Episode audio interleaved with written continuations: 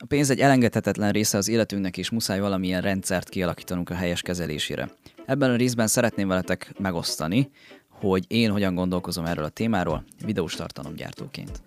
Picture Lock Mozgóképes utómunkában használt kifejezés, mely szerint nem lesz további vágásbeli módosítás.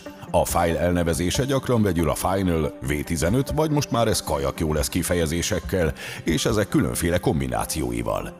A Picture Lock Podcast célja, hogy kivesézzen alkotással és mozgóképkészítéssel kapcsolatos kérdéseket. A házigazda Pusztai Lőrinc.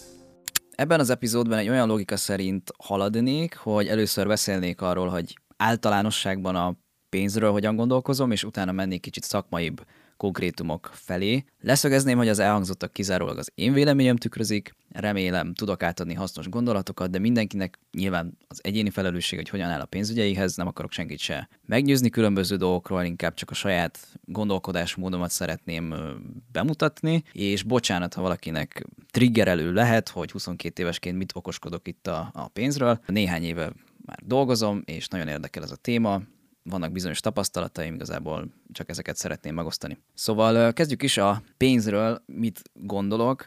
Nagyon sokat tudnék erről beszélni, mert tényleg napi szinten foglalkozok ezzel, és fogyasztok ezzel kapcsolatos tartalmakat a pénzügyi tudatosság témakörben, de igyekszem azért rövidre fogni. Én úgy gondolkozom a pénzügyi tudatosságról, hogy ez nem egy ilyen jó, ha tudom típusú dolog, vagy de jó, hogy ezzel is tisztába vagy, hanem ennek egy teljesen általános skillnek kéne lennie, mint annak, hogy tudsz fogat mosni, cipőt kötni, autót vezetni, mert a pénz az egy megkerülhetetlen része mindenki életének, teljesen mindegy, hogy hol lakik, vagy mit dolgozik, tehát muszáj időt fordítani arra, hogy foglalkozzunk vele, és az egészséges hozzáállás szerint a pénz az nem egy cél, hanem egy eszköz, egy olyan eszköz, amit a fontosabb dolgok érdekében tudsz felhasználni. Ideális esetben pedig azt biztosítja, hogy minél inkább azt tudod csinálni, amit szeretsz, és minél inkább olyan emberekkel lehetsz, akikkel szeretsz együtt lenni. Különböző formában, de mindenkinek ez a célja, vagy ez lehet egy ilyen végcél.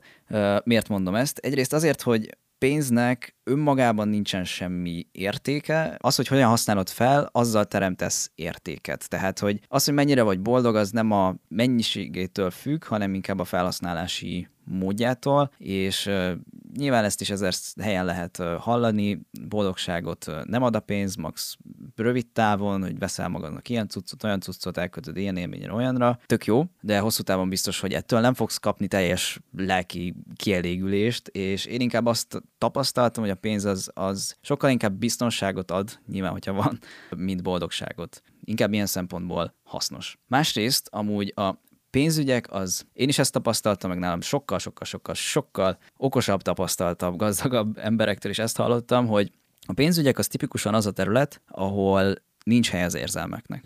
Érzelem nélkül robottá kell válni. Mert ha érzelemből hozunk meg pénzügyi döntéseket, általában, valószínűleg mindenki tud erre mondani példát a saját életéből, akkor utólag rájövünk arra, hogy, hogy ez nagyon nem volt jó döntés. Tudnék én is mesélni a tipmixes múltamról például, ami nem egy sikersztori anyagilag, meg semmilyen szempontból. Tényleg én is alátámasztom azt, hogy amikor igyekeztem 100% racionalitásra törekedni, nyilván ez sose fog megvalósulni, mert érzelmi lények vagyunk, de hogy arra törekedni, akkor általában utólag rájöttem arra, hogy igen, jól döntöttem, hogy nem mentem bele a hirtelen érzelmeim szerint bizonyos döntésekbe, és én még nagyon hiszek abba, hogy tényleg mielőtt bármire költeni a pénzt, ezerszer kérdezd meg magadtól, nyilván ez most költői túlzás, csak hogy a fontosságát érezzétek, tehát nagyon sokszor kérdez meg magadtól minden vásárlás előtt, hogy tényleg szükségem van erre. Ilyenkor sokszor azért rájössz, hogy amúgy nem, valójában jól megvegye nélkül is, csak most hirtelen felindulásból, wow, hát ez nagyon király ez a, ez a bármi. Nálam általában ez a tényleg szükségem van erre, ez vagy ilyen alapvető dolog, mint hogy nem tudom, kaja, vagy közlekedési költség, tehát ilyen bérlet, vagy bármilyen jegy, az, az ide tartozik, vagy befektetés, ami direkt-indirekt módon később több pénzt hoz majd be nálam ez a tényleg szükségem van erre, ami egyéb kategória az nem tudom, annyira nem foglalkoztat. Tehát például én szerintem egy éve nem vettem új ruhát, ami néhány embernek biztos nagyon furcsa lehet, van elég ruhám, nem kell aggódni, és valószínűleg most nyáron fogok venni, mert pont ezért, hogy tényleg kicsit fura, de hogy annyira nincsen a prioritásaim között, és azért ismerek még ilyen embereket, akiket igazából ez annyira nem, nem érdekel, és ez egy ilyen felesleges kiadás valamilyen szinten, nyilván legyél igényes, azért figyelj oda megjelenésedre, de hogy nem. Anyagi szempontból, nyilván nem lehet mindent így nézni, anyagi szempontból ez egy bizonyos szint után pénzkidobás, mert most minek neked egy 35. póló, meg egy 35. gatya, vagy nem tudom, hanyadik cipő, amikor van bőven olyan, amit fel tudsz venni, vagy tudsz használni. Na de egy kicsit elkanyarodtunk a témától. Amit szeretnék itt nagyon hangsúlyozni, hogy muszáj, az nem engedheted meg magadnak, hogy ezzel a területtel nem foglalkozol, mert valószínűleg, ha szüleitől nem láttál egy követendő példát, amire elég nagy az esély, akkor csak saját melóval tudod megtanulni ezt másoktól, könyvekből, videókból, podcastekből, amire szerencsére amúgy elég nagy lehetőség van, vagy nagyon sok lehetőség kínálkozik, hiszen ezt iskolában nem tanítják, ahogy amúgy szüleinknek sem, tegyük hozzá,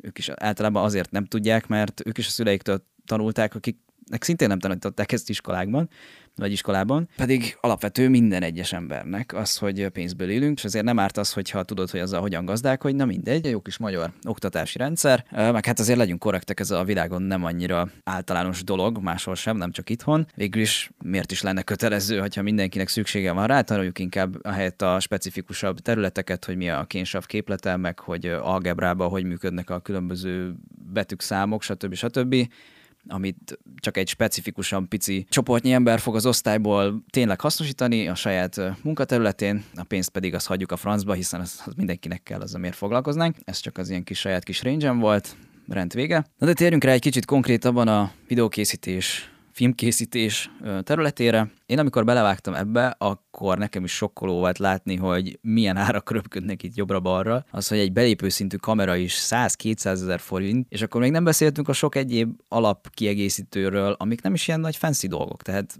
objektívek, állvány, gimbal, mikrofon, SD kártyák plusz szakség, tehát ami, ami így alapvetően úgy kell, hogy tudj egyáltalán dolgozni. Aztán ezeket az anyagokat még meg kell vágni valamin, ahhoz nem árt egy jó számítógép, és akkor ez még csak egy teljesen alapcsomag, nincsenek még fényeid, a fényekhez mindenféle kiegészítő, kameratáska, kameramonitor, csíptetős miki, előfizetések különböző stock oldalakra, és még ezt lehetne azért hosszan sorolni. Lényeg a lényeg, hogy azért itt súlyos százerekről és milliókról beszélünk, amit nem néhány hónap előtermelni az elején. Nyilván felmerül a kérdés ennél a témakörnél, hogy a felszerelés egyáltalán mennyire számít, erről a kérdésről amúgy fogok készíteni külön epizódot a jövőben, szóval érdemes hallgatni a Picture Life podcastet, önpromó vége, de a rövid válasz az, hogy előbb-utóbb el fogsz jutni egy olyan pontra, hogy számítani fog. És három külön csoportra bontottam le a, a dolgokat pénzügyek szempontjából. Az első a spórolás, aztán pénzkeresés és visszaforgatás, szóval erről fogok beszélni, kezdjük a spórolással. Hogyan tudsz spórolni videósként? Az első, amit felírtam, és ez picit ilyen, ilyen magyaros ússzuk meg mentalitás, előfizetésnél ismerőssel vagy ismerősökkel együtt befizetni egy adott oldalra, így nyilván darabolódik a költség, és akkor többen tudjátok használni. Van ebbe egy pici veszély, mert bizonyos oldalak, hogyha érzékelik, hogy össze-vissza IP címekről vannak mindenféle bejelentkezések, akkor felfüggeszthetik a fiókot. Ennek érdemes utána nézni. Amivel még tudsz esetleg spórolni, az az, hogy videós ismerősöktől kérsz kölcsön felszerelést. Ha olyan a viszony, akkor akár ingyen, vagy rentál árakon alul, ami megint csak egy tök király dolog, vagy akár konkrét segítséget kérsz. Nyilván nem ingyenes segítséget, természetesen ezt úgy, hogy abszolút viszonzod ezt a jövőben, tehát hogy nem, nem, nem így puszira, abszolút, hanem hogyha neki szüksége van, akkor te is mész. Természetesen ez egy olyan dolog, amit azért nem lehet sokszor eljátszani, és nem túl, nem túl etikus. És e- ezzel se értek egyet, amikor valaki azzal jön, hogy, hogy figyelj, baráti, ismerősi kedvezményt esetleg így, így lehetne.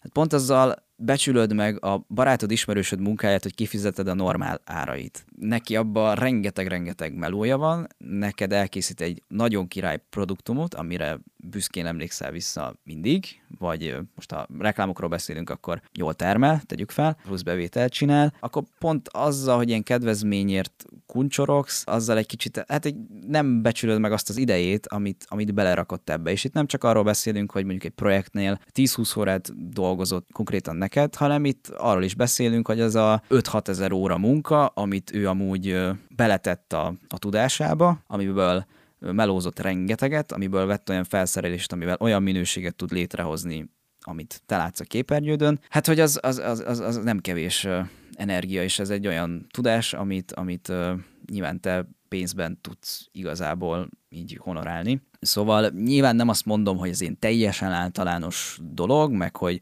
sose csinálj ingyen, hanem nekem vannak áraim, és akkor ezt fizest ki. Nem ezt mondom, de hogy azért személyfüggő, felkérés függő ez a dolog, inkább káros, mint amennyire előrébb visz. Sporoláshoz pedig még írtam egy ilyet, hogy rentál egy bizonyos szintig, ami azt jelenti, hogy én, nekem vannak olyan ismerőseim, akiknek kb. saját cucca nincs is, mindent rentából szereznek, és amúgy jól el vannak, és van olyan ismerősöm, aki alig rentálozik, mindent megvesz. Én amúgy amellett vagyok, de ez mondom személyes preferencia, az abszolút egyénfüggő, hogy nem árt azért egy tök jó eszközpark otthonra, hogy bármi van, bármi, nem tudom, hirtelen forgatás, vagy ki akarsz próbálni otthon valamit a világítással, meg akarsz nézni egy beállítást a kamerádon, próbálgatni akarsz dolgokat, akkor ott van kéznél a, a felszerelés, és akkor tudsz menni forgatni, ki tudod próbálni, nem kell rentából kikérni dolgokat, és akkor külön fizetni ezért. Én emellett vagyok, hogy egy bizonyos szintig egy ilyen jobb felszerelés parkot építs fel, amit mindig tudsz használni, és akkor egy bizonyos szint után, amikor már nem éri meg a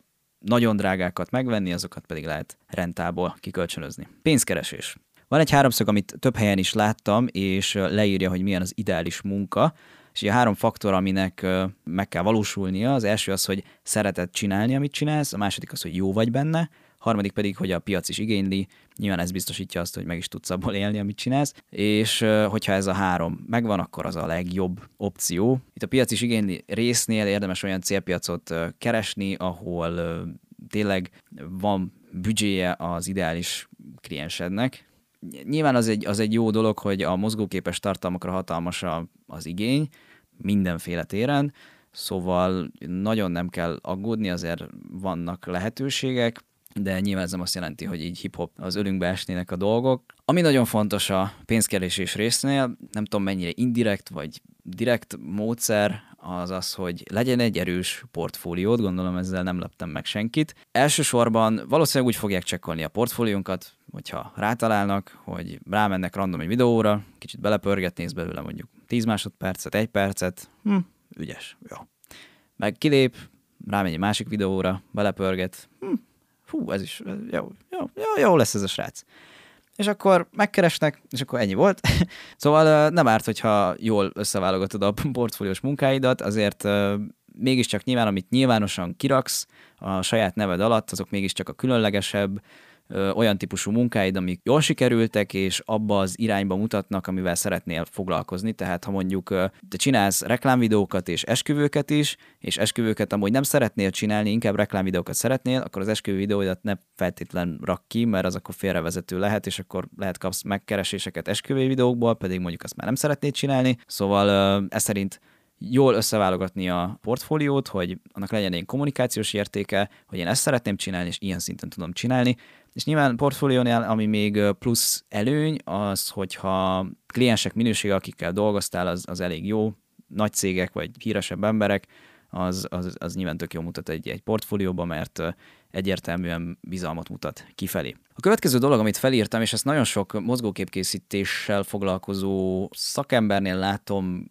ilyen hiánynak, és ezzel ennek van egy nagy alternatív költsége, az pedig az, hogy nyilván, hogyha ilyesmi dologgal foglalkozol, akkor valószínűleg vállalkozói formában csinálod ezt, ami hát most nagyon leegyszerűsítve konyhanyelvre, ott ami nagyon számít a szakértelmed mellett, hogy hogyan tudod magad eladni. Itt bejönnek bizonyos vállalkozói skillek, amik nem árt, hogyha megvannak. Tehát az ügyfelszerzés, hideg e-mailezés, sales, marketing, networking, social media jelenléted mennyire van jelen. Nyilván ez sok tényezős, hogy kinek honnan van munkája, meg tényleg milyen területen dolgozik, de azért ezek mégiscsak olyan skillek, hogy bármi van, nem kell azon gondolkoznod, hogy következő hónapban mit fogok enni, hanem tudsz nagyon könnyen ügyfeleket szerezni, méghozzá olyan ügyfeleket, akik minőségű ügyfelek, és tényleg velük akarsz dolgozni, és jó velük dolgozni. Erről majd lesz külön epizód a vállalkozói skillekről, ahol kicsit bővebben fogok erről beszélni. Itt most csak említés szintén akartam behozni. Ez mindenképpen egy olyan dolog, ami szerintem elengedhetetlen ahhoz, hogy biztosabban működj. Nem azt mondom, hogy ezek nélkül nem tudsz jól működni, vagy nincs tele a naptár. Én csak azt mondom, hogy ezzel tudod jobban bebiztosítani a, az egzisztenciád. Kicsit ö, ismételni fogom magam, de itt is megemlítem, a pénzügyi tudatosság fejlesztése vállalkozóként pláne nagyon fontos, ahol sokkal inkább magadra vagy utalva, alkalmazottként egy picit jobban le van véve a teher a válladról, vállalkozóként sokkal inkább kiszolgáltatottabb vagy. Én úgy gondolom, hogy nem engedheted meg magadnak, hogy ne foglalkozz a pénzügyeiddel tudatosan. Itt azt javaslom, hogy számolt ki, hogy mennyi pénzre van szükséged az ideális életszínvonalathoz, mik azok a fix havi költségek, amikkel rendelkezel, és ehhez milyen és mennyi munkát kell elvállalnod. És vállalkozóként például az tök jó mondjuk retainer szerződéseket kötni, ez ugye amikor hosszabb távra szerződsz, mondjuk ilyen három hónap, hat hónap egy klienssel, vagy hallottam olyanról is, aki egy évre előre le van szerződve egy, egy céggel, az elég brutális. Ez nyilván azt jelenti, hogy egy fix összeget fizet az adott cég neked, te pedig egy fix mennyiségű tartalmat mondjuk legyártasz neki bármilyen típusú dolgot, amiben megegyeztek. Ez tök jól be tudja biztosítani az egzisztenciád, mert lesz egy viszonylag fix cashflow amivel tudsz számolni. A másik opció, amit látok, és ezt sokan csinálják, és ez is működhet, csak működhet, nem csak működhet, hanem működik is sok embernek, csak ebben én annyira nem bízok, mert sokkal bizonytalanabb, de az, hogyha van egy nagy kapcsolathálód, és az organikusan ellát sok melóval, ami szintén nagyon király, tényleg működik, nagyon sok példát tudnék erre mondani, csak nyilván van benne egy bizonytalanság, hogy meddig fog ez, ez, ez így menni, és hogy mennyire fenntartató. Következő az, hogy türelem és konzisztens munka a pénzkeresésnél. Ezt igazából csak azért hoztam be, hogyha a kezdő hallgatók, akik még nem sok ideje vágtak bele ebbe a dologba, ez inkább nekik szól. Első néhány évben a tanuláson legyen a fő fókusz, és ne akarj pénzt keresni, ne az legyen, hogy mit tudom, most akkor havi 250-et szeretnék megkeresni, az már egy ilyen átlag bérnek jó, és akkor ez, ez, ez így muszáj, hanem tényleg a, minél több tudást szedj magadba, járjál forgatásokra, forgas, írj forgatókönyveket, rajzol shotlisteket, nézz minél több videót, jegyzetelt ki magadnak a tanulságokat, kért ki mások véleményét, stb. stb. Tanulásra fókuszálj rá, legyen minél nagyobb információ mennyiséged, és akkor szépen lassan, idővel a tanulás mellett elkezdheted a pénzkeresést is, és egy idő után tudod ezeket csinálni párhuzamosan is, és akkor a tanulást a tudásodból profitálhatsz. És végül még felírtam néhány dolgot, amiből videósként tudsz pénzt keresni. Hozzáteszem, hogy ebből én az egyiket csinálom összesen, csak láttam ezeket rengeteg videóban, hogy ezek is módszerek, de minden, minden esetre azért felsorolom, hogy említés szintjén legyen itt. Első az a stock footage, tehát az olyan típusú felvételeid, amiket nem használsz, vagy amúgy lehet ez akár kép is, nem csak videó, ezeket különböző rengeteg stock footage oldal van, oda fel tudod tölteni, és úgymond ez passzív jövedelem, mondjuk semmilyen jövedelem nem passzív teljesen, de hogyha beleteszed a melót, meg azt hiszem nem annyira értek ehhez, ugye egy becímkézet, hogy ugye mi látható a videóban, és akkor így a keresőben könnyebben meg lehet találni. Annyi meló van vele, és azután miután fenn van, ezt emberek meg tudják venni, és akkor ebből neked befolyik valamennyi bevétel. Én nagyon vegyes dolgokat hallottam erről, nyilván például olyan, vannak olyan cégek, akik erre specializálódtak, hogy stock gyártanak, velük nyilván nem tudod felvenni a versenyt, viszont hát egy pici pénz azért befolyhat belőle, de mondom, hogy nagyon vegyes dolgokat hallottam erről, a legtöbb embernek ilyen idézőjelbe fagyi pénz folyik be az ilyen típusú dolgokról, dolgokból még külföldön is. Aztán kövi dolog, amiből esetleg pénzt kereshetsz, az az, hogy rentálként kiadod a cuccaidat. Ez is tök jó lehet, hogy amikor te nem használod a kamerád, vagy bármilyen felszerelésed, akkor akár rentál áron alul kölcsönadod a dolgaidat. Nyilván itt ebben van egy olyan veszély, hogy akkor is ugye használódik, meg sérülhet. Nyilván ez egy egyéni döntés, úgy kapsz pénzt, hogy igazából ezért neked igazából nem kell csinálni semmit, csak van egy cuccod, amit kölcsönadsz, vagy van több cuccod, amit kölcsönadsz. Következő a digitális termékek, nagyon klasszikus az, hogy LUT meg átmenet, meg ilyen transition pack, meg ilyen hangeffekt pack, meg mindenféle ilyen dolgok. Ez is tök jó, egyszer megcsinálod, és onnantól kezdve bármikor bármennyi vásárlás bejöhet. Itt nyilván azért fontos tényező, és a következő pontoknál is fontos tényező, hogyha nincsen nagy követőbázisod, nem sokan ismernek, akkor ebből valószínűleg nem fogsz túl nagy jövedelemre szert tenni. Ez általában inkább az ilyen több százeres videós tartalmakat gyártó, majd konkrétan videózással, filmezéssel kapcsolatos tartalmakat gyártó embereknél látom, hogy ez tök jól működik, hogy digitális termékeik vannak, és akkor ezeket meg lehet venni, de érdemes lehetem, hogy gondolkozni esetleg kisebb közönségnél is, igazából túl nagy veszíteni valód nincsen, mert ezeket viszonylag könnyű összepakolni, és tudod értékesíteni viszonylag pici áron, ami lehet, hogy vonzó lehet bizonyos embereknek, de valószínűleg nem ebből leszel milliómos. Aztán még digitális termék az, hogy kurzus, ahol, ami egy, azért egy jó nagy falat dolog, Most hirtelen egy szemkolder kurzusa jutott eszembe, ami például egy nagyon király kurzusnak néz ki, nekem az nincs meg amúgy, arra nem fizettem elő, de általában azért az ilyen kurzusoknál az van, hogy viszonylag magas áruak, viszont hogyha egy jó kurzusnak az anyagát az gyakorlatba teszed, akkor jóval-jóval megtérül, és rengeteg-rengeteg tudást kapsz. Aztán a következő, amit én is csinálok, az az affiliate linkek. Ennek az a lényege, hogy ami felszerelést vagy programot használsz, egy ilyen affiliate linken keresztül úgymond így ajánlod másoknak, hogy mennyire király ez a cucc, használjátok ti is, és hogyha valaki azon keresztül vásárolja meg az adott terméket, vagy programot, szolgáltatást, akkor annak az árából kapsz egy bizonyos százaléknyi részesedést. Nekem egy kit.com-os linkem van, ami azt jelenti, hogy ha nem tudom milyen SD kártyámat, a SanDisk SD kártyámat ajánlom, mondom, hogy ez mennyire király cucc, én is ezt használom, meg nagyon sokan ezt használják, ha a kit.com-os affiliate linkemen keresztül veszed meg, akkor én abból kapok egy nem tudom mennyi százalékot, Tekintve, hogy nincs nagy követőbázisom, ezért nem nagyon pörögnek a számok, szóval ebből túl sok pénzt még nem láttam, de van ilyen lehetőség. Nyilván ez mindenkinek jó, jó az adott oldalnak, akire átviszed, hiszen nekik ebben ez nem kerül semmilyen marketing költségbe, neked is jó, hiszen olyan dolgot ajánlasz jó esetben, amiben te tényleg hiszel, és kapsz részesedést, úgyhogy igazából gyakorlatilag semmit nem kell csinálnod, és nyilván a vevő vásárló is örül, hiszen kapott egy király ajánlást, hogy fél, ez nekem nagyon jól működik, és remélhetőleg ez neki is segíteni fog, és így akkor nem kell keresgélni a internet bugyraiban, hogy milyen, milyen SD kártyát vegyen. Szóval ilyen win-win-win szituáció. Az utolsó pedig, amit felírtam, hogy mentorálás. Ugye több YouTube csatornán van ilyen, hogy csatlakozás funkció, amikor, amikor uh, én külön szervereken, uh, Patreon, Discord, Telegram, Facebook csoportok, be tudsz csatlakozni ilyen kisebb körökbe, és ott egy az egybe elérheted az adott tartalomgyártót, és akkor tudsz tőle véleményt kikérni, kérdezni, ami nyilván egy tök jó dolog, és ez is amúgy egy bevételforrás lehet, de itt is nagyon fontos az, hogy van-e már egy közönség, aki téged követ, ismer, és, és megbízik benned, ez egy elég fontos dolog ilyen téren. Na és akkor elérkeztünk az utolsó ponthoz, elég hosszú adás lesz, de remélem annál tartalmasabb. Ez pedig a visszaforgatás, hogy hogyan forgatod vissza a pénzedet a vállalkozásodba, a videós vállalkozásodba. Az én alapelven felszerelés vásárlásnál az az, hogy megkérdezem magamtól, hogy tényleg emeli-e a munkám minőségét, vagy hatékonyságát. Amiben én hiszek, az az, hogy megbízható legyen hosszú távon, és így az sem baj, hogyha abban az adott pillanatban nagy kiadásnak érzem néha ez nehéz azért érzelmileg, de ez azért van, mert veszek először egy szart, mert az olcsóbb, ami után amúgy tudom, hogy upgrade fogok a drágábbra, igazából ugyanott vagyok, csak előtte szenvedtem az olcsóbbal, ami nagyon sokszor előfordul, plusz összesen ugye több pénzt költöttem el, hiszen megvettem a drágábbat és az olcsóbbat is, ahelyett, hogy csak megvettem volna a drágábbat. Szóval uh, érdemes ilyenkor végig gondolni a ROI értéket, az a return on investment, tehát a megtérülése a befektetésnek, most egy kicsit ilyen közgazdász vizekre evezve. Tehát, hogy ezt tényleg befektetésként tekinteni, és inkább a megbízhatóságot és az értékállóságot uh, szem előtt tartani az ilyen típusú vásárlásoknál. Ennek a nerd továbbfejlesztett verziója az az, hogy tényleg konkrétan kiszámolni, hogy az új felszerelés mennyi idő alatt hozza vissza az árát. Itt két opció lehet.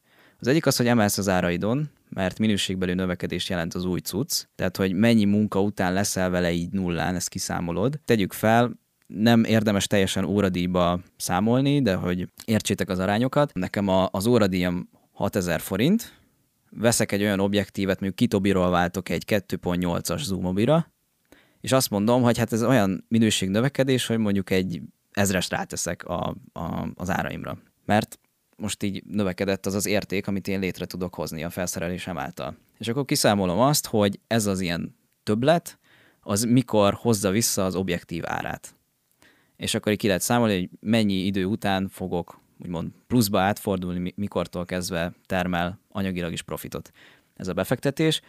A második pedig az, hogy az az adott felszerelés az emel a hatékonyságon, könnyebben, biztosabban, gyorsabban tudok dolgozni.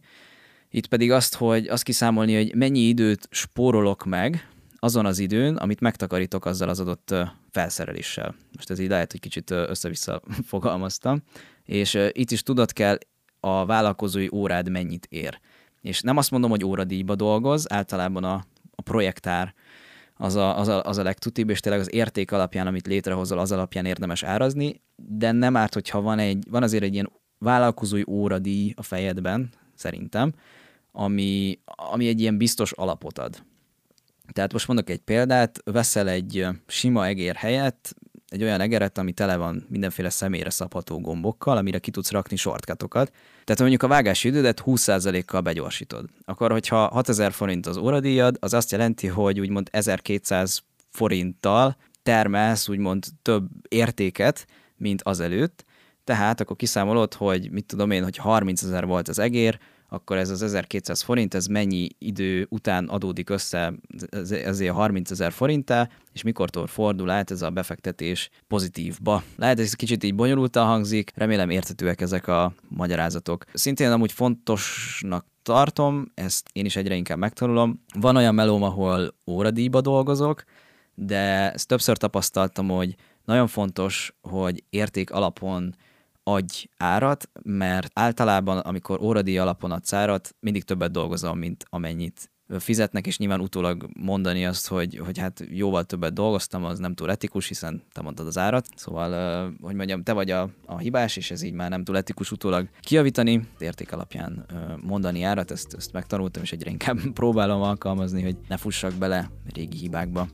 Remélem, hogy hasznos volt ez az epizód, köszönöm, hogyha velem tartottatok, kicsit hosszú lett, ja, remélem, hogy tudtam hasznos információkat átadni, találkozunk legközelebb. Sziasztok!